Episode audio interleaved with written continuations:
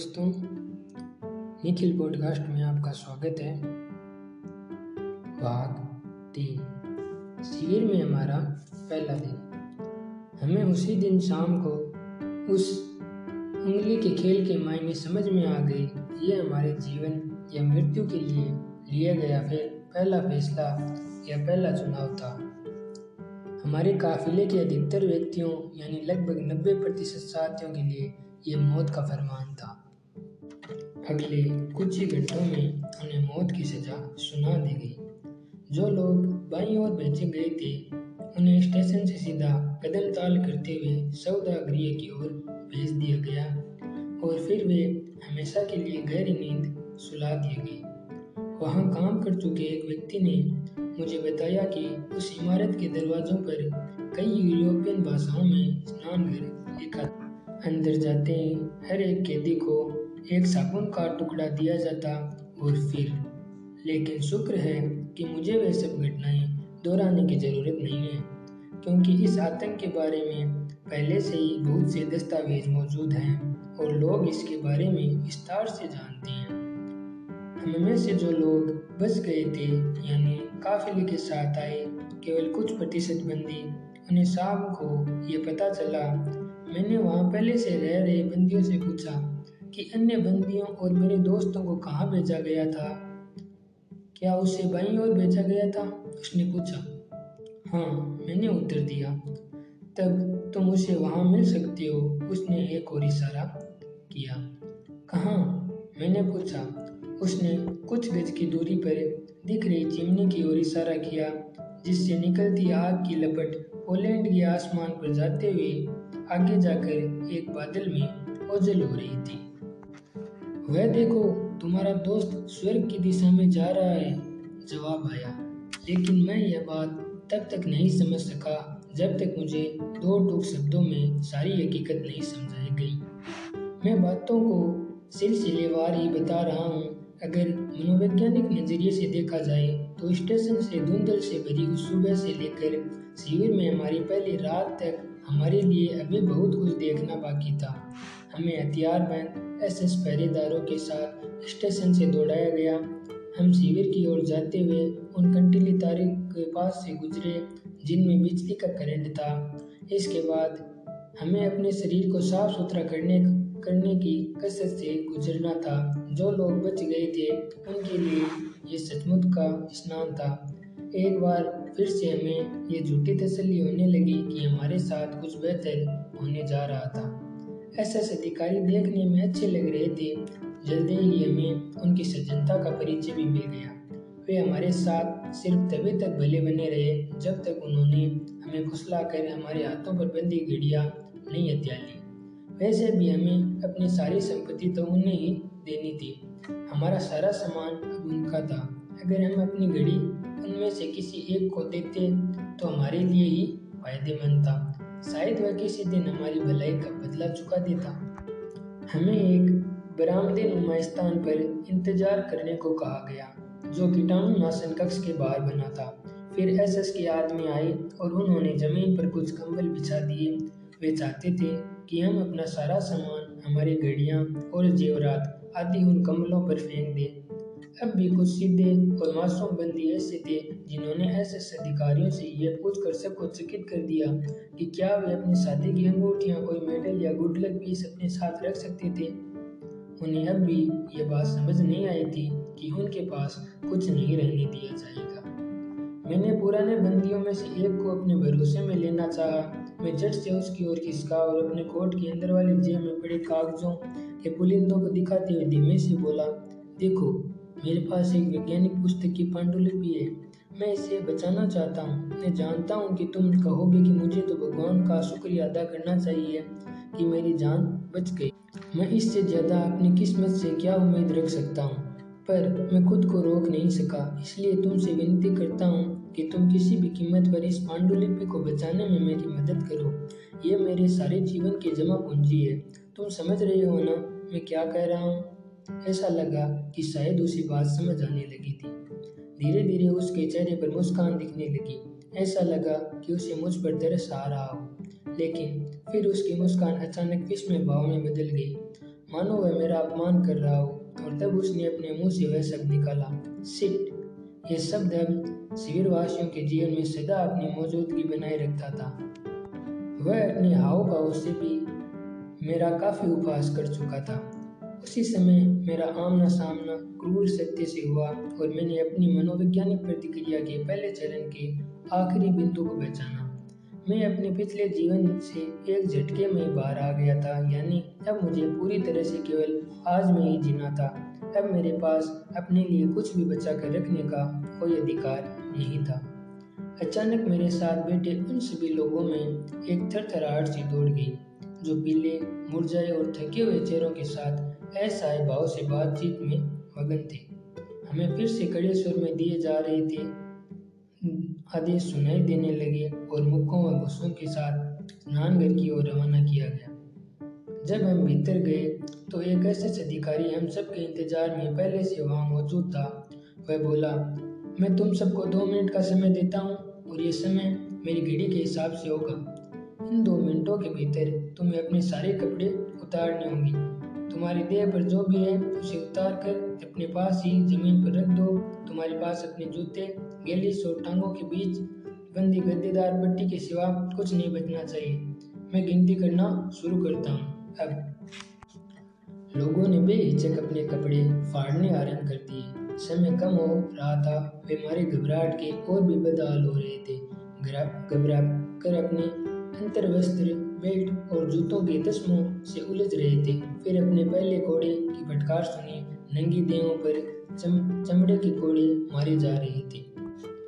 इसके बाद हम सबको झुंड बनाकर एक ऐसे कमरे में ले जाया गया जहाँ हमारी हजामत हुई। सिर समेत हमारे शरीर के किसी भी अंग पर बाल का एक कतरा तक नहीं छोड़ा गया।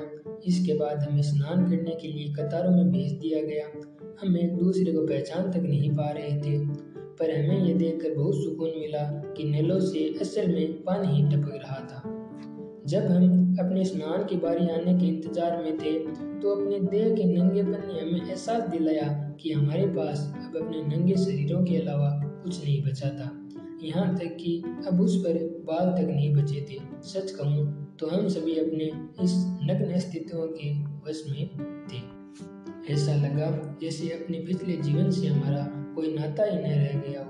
मेरे पास चश्मा और बेल्ट बची थी। बाद में डबल रोटी के एक टुकड़े के लिए मैंने वह बेल्ट भी किसी दूसरे को दे दी थी। शरीर के निचले हिस्से में पहने जाने वाले गद्दीदार पट्टियों के मालिकों के लिए थोड़ा बहुत रोमांच अभी बाकी था। शाम को हमारी झोंपड़ी में हमारे वरिष्ठ बंदी अधिकारी ने अपना भाषण देते हुए छत पर लटक रही बल्लियों की ओर इशारा किया और कहा कि अगर किसी गद्दीदार पट्टी के मालिक ने अपनी पट्टी में पैसे या कीमती पत्थर वगैरह सिलकर छिपाने की कोशिश की तो वह उसे उसी बल्ली से लटका कर मार देगा। उसने गर्व से बताया कि शिविर का वरिष्ठ अधिकारी होने के नाते वह ऐसा करने का पूरा हक रखता है। जहाँ तक हमारे जूतों का सवाल था, यह भी मामला इतना आसान नहीं था। हालाँकि हमें उन्हें रखने की इजाज़त थी, परंतु जिनके पास अच्छे जूते थे उन्हें हमसे छीन कर बदले में ऐसे जूते दे दिए गए थे, जो उनके पैरों में फिट नहीं आते थे। असली मुश्किल तो उन कैदियों के लिए थी, जिन्होंने अपने वरिष्ठ कैदी साथियों की सलाह मानकर अपने बड़े हुए लंबे जूते काट दिए थे और उनके काटने के निशान छिपाने के लिए उन पर साबुन मल दिया था, जो हमें नहाते समय दिया गया था। एसएस के लोग तो जैसे इसी मौके की तलाश में थे, सभी गुनागारों को एक साथ वाले छोटे कमरे में ले जाया गया। कुछ ही देर बाद हमने दोबारा कोड़े बरिश सुने और उन लोगों के घर आने की आवाज़ें सुनी। और इससे बार ये मारपीट पहले से अधिक समय तक जारी रही। इस तरह हमारे सारे भ्रम धीरे धीरे एक एक कर टूट रहे थे और फिर अचानक हमें से अधिकतर कैदी एक भयंकर किस्म के हास्य बोध में मग्न हो उठे। हम जानते थे कि अब हमारे पास हास्यास्पद रूप से नग्न जीवन के सिवा खाने के लिए बाकी कुछ बचा ही नहीं था। जब नलों से पानी आने लगा तो हमने अपने और एक दूसरे के बारे में हँसी मज़ाक करने की पूरी कोशिश की। जो भी हो भाई, उन नलों से तो हमें शुद्ध पानी ही मिल रहा था। उस विचित्र प्रकार की हास्य बोध के अलावा हम एक और भावना को महसूस कर रहे थे। या जिज्ञासा। मैं पहले भी इस प्रकार की जिज्ञासा का सामना कर चुका था। ये अटपटे हालातों के लिए एक बुनियादी प्रतिक्रिया होती है। एक बार पर्वतारोहण के अनुभव के दौरान मेरी जान पर बनाई थी और दुर्घटना की उस कठिन क्षण में मेरे मन में केवल यही जानने का कौतूहल बचा था कि इस घटना के बाद मैं जीवित बचूँगा या फिर मुझे अपनी फूटी खोपड़ी के अलावा शरीर के और कौन कौन से अंगों के टूटने फूटने की पीड़ा सहनी होगी। यही शर्त कर देने वाला कौतूहल ऑस्ट्रिच कैंप में भी साथ बना रहा। इसके कारण आसपास के माहौल के असर से अपने मन को किसी तरह दूर रखना संभव हो गया। उस समय यह सोच एक सुरक्षा साधन के रूप में कारगर सिद्ध हो रही थी। हमें जानने को उत्सुक थे कि इसके बाद क्या होगा और इसके क्या नतीजे सामने आएँगे। मिसाल के लिए, कड़कड़ाती सर्दी के दिनों में हमारा खुली हवा में खड़े होना और स्नान के बाद लंबे समय तक कपड़ों के बिना रहना। अगले कुछ ही दिनों में हमारा यह कौतूहल हैरानी में बदल गया। हैरानी की बात यह थी कि इतना सब होने पर भी हमें सर्दी नहीं लगी थी। नए कैदियों के लिए ऐसे ही बहुत से हैरत अंगेज अनुभव इंतज़ार कर रहे थे।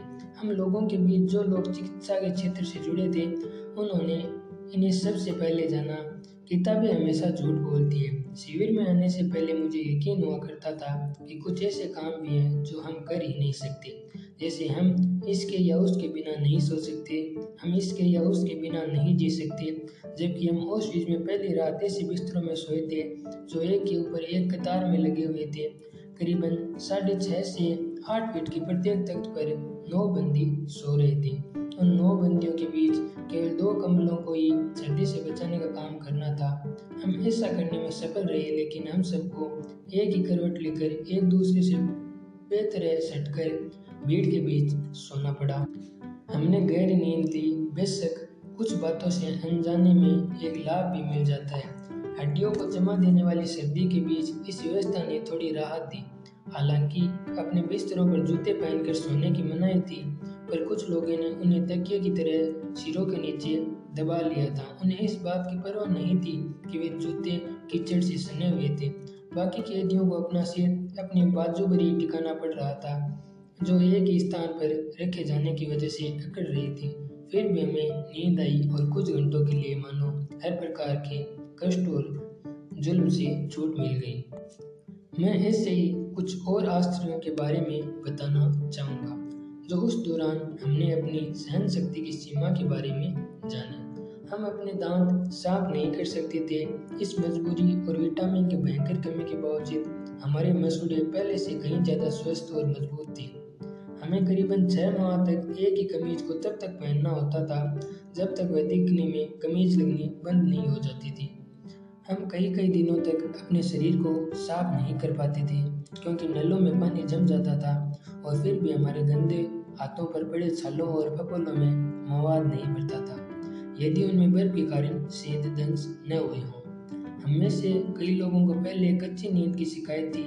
ये लोग हल्की सी आड़ सुनकर भी नींद से उठकर बैठ जाया करते थे, लेकिन अब यही लोग शोर शराबे के बावजूद अपने उस साथी के बाहर तले दबे गहरी नींद लेते पाए जाते थे, जो उनके कान से कुछ इंच की दूरी पर लंबे लंबे कराटे भर रहा होता था। दोस्तोवस्की का एक कथन है, जिसमें उन्होंने साफ़ शब्दों में कहा था कि एक मनुष्य के रूप में हम किसी भी चीज़ के आदि हो सकते हैं। अगर अब हमें से कोई इस कथन की सच्चाई के बारे में पूछता तो हमारा जवाब होता, जी हाँ मनुष्य किसी भी वस्तु का आदि हो सकता है, पर मेहरबानी करके हमसे यह न पूछें कि ऐसा कैसे होता है। अभी हमारी मनोवैज्ञानिक खोजबीन हमें इतनी दूर तक नहीं ले गई थी और न ही हम बंदियों के रूप में उस मोड़ तक पहुँचे थे, जहाँ ऐसे सवालों का जवाब देना संभव हो। हम अब भी अपनी मनोवैज्ञानिक प्रतिक्रियाओं के पहले चरण में थे। भले ही कुछ देर के लिए सही, पर हमें से हर कैदी के मन में कभी न कभी आत्महत्या का विचार अवश्य आया। यह हमारी अस्थायी अवस्था हर रोज, हर वक्त लगातार मंडराते मौत के खतरे और दूसरे बंदियों की मौत को बहुत पास से देखने के अनुभव की उपज थी अपने निजी संकल्प के अनुसार, जिसके बारे में हम बाद में चर्चा करेंगे, मैंने शिविर के पहले ही दिन स्वयं से वादा किया था कि मैं कभी भी उन करंट वाले तारों को गले से नहीं लगाऊँगा, जो हमारे शिविरों के आसपास लगाए जाते थे। प्राय शिविर में आत्महत्या करने के लिए इसी लोकप्रिय तरकीब का नाम लिया जाता था। आत्महत्या करने की इच्छा रखने वाला व्यक्ति जाकर करंट वाले कंटीले तारों को छू लेता और मेरे लिए फैसला कर पाना बहुत भी मुश्किल नहीं रहा। वैसे भी शिविर में रहे लोगों की औसतन जीवन काल को ध्यान में रखते हुए आत्महत्या करने का कोई तुक भी नहीं बनता था, क्योंकि हमारे लंबे समय तक बचने की संभावना बहुत कम थी। केवल कुछ ही लोग इसके अपवाद के रूप में गिने जा सकते थे, जो हर प्रकार के चुनाव की प्रक्रिया से बेदाग निकल जाते थे। ऑस्विच के नए कैदी अपने सदमे की पहली अवस्था के दौरान मौत से भयभीत नहीं हुए, यहाँ तक कि पहले कुछ दिन के बाद कैदियों के लिए गैस चैम्बर का भय भी जाता रहा। जो भी हो, कम से कम गैस चैम्बर होने के कारण आत्महत्या की नौबत नहीं आती थी। ये गैस चैम्बर ही दुर्बल कैदियों के लिए मृत्यु का दूसरा नाम बन जाते थे। धन्यवाद दोस्तों, कल मिलेंगे एक नए पॉडकास्ट के साथ।